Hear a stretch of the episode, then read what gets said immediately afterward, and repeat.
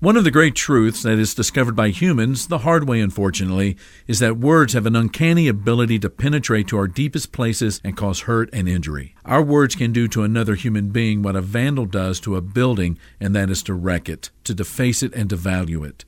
This is why gossip is never innocent. Gossip is using your words in such a way that you don't have another person's best interest at heart. The intent of gossip is to diminish someone or something, and many times to be entertained in the process. That's why people love gossip as long as it's about someone else. And yet, at the same time, words have an uncanny ability to build up. When you encourage someone, you are literally putting courage in their heart to do something they think is beyond them. Words can soothe the pain, help heal broken hearts, or put people on a better path. How do you use your words?